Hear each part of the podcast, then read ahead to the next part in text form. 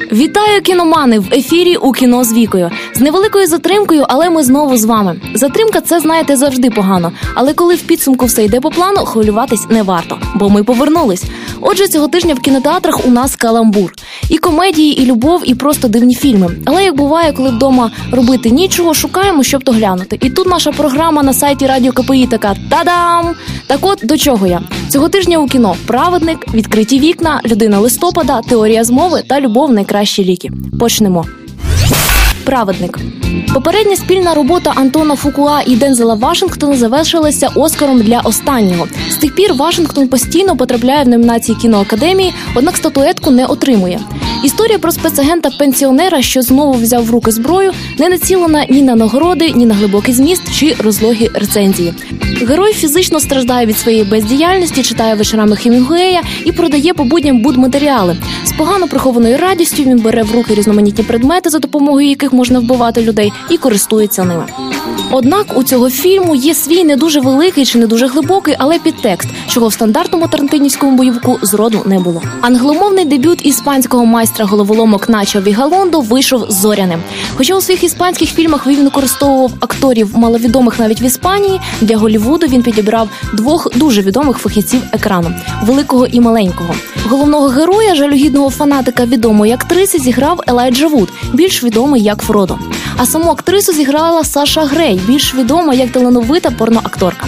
За сюжетом фанатику, що пристрасно бажає одержати ексклюзивні матеріали про свого кумира, такий собі таємничий дядечко пропонує підключення до камер на ноутбуці, телефоні актриси, а також до камер, що встановлені в її готельному номері, коридорах і так далі. Відкриті вікна. Трилер підглядання, що починається як безневинна історія, перетворюється в щось дуже дике і абсурдне. В цілому свою репутацію чудового оповідача Вігалондо підтверджує, однак зірки на екрані, на думку деяких критиків, відволікають від самої історії. Фільм не стане кроком вперед ні для режисера, ні для Вуда або Грей. Всі спрацювали в звичайних амплуа і спрацювали добре. Фільм до перегляду не обов'язковий, але шанувальникам вище перелічених товаришів явно сподобається. Людина листопада ще один фільм про відставного агента ЦРУ, який потрапляє у вир подій під час президентської передвиборчої кампанії в Росії. Екранізацію роману 1984 зачесали і прикрасили до дня сьогоднішнього, але присмак журавлини залишився і дратує всіх російських критиків, які вважають фільм повністю нікчемним.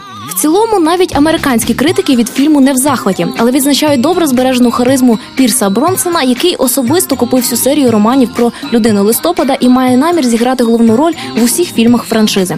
Хоча все ж картина могла бути і динамічнішою, і містити менше шпигунських кліше. Таке власне можна і по телевізору дивитися, коли зайнятися більше нічим. Зулум теорія змови. Після двох фільмів за коміксами про Ларго Вінше французький режисер Жером Саль вирішив звернутися до серйозніших тем і влитися таким чином у вищу лігу європейського кінематографа. Цю спробу підтримали і улаштовуючи Канського кінофестивалю, що поставили зулусів на посаду фільму закриття в 2013 році. Однак Саль обіцяний вихід робить якось незграбно і зм'ято. Помітно, що йому затишніше і комфортніше стало саме там, в початковій частині фільму, де є тільки стрільба, море крові, п'яний мент і його занудий начальник, а також різноманітні бандити і наркоторговці.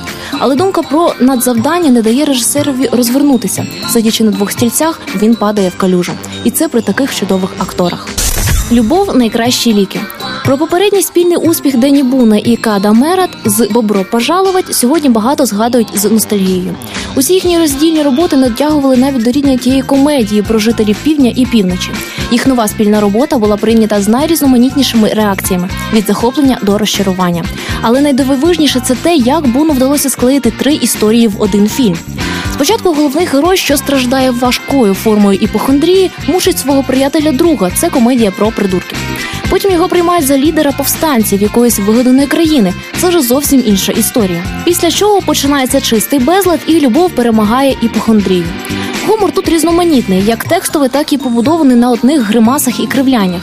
У будь-якому разі пропускати цю комедію не варто, тим більше, якщо ви самі любите гуглити знайдені у себе симптоми різноманітних хвороб. Сподіваюсь, ви знайшли для себе причину для того, щоб півтори годинки не посидіти вдома. Мені лишається тільки побажати вам приємного перегляду. З вами була Віка. Зустрінемось у кіно.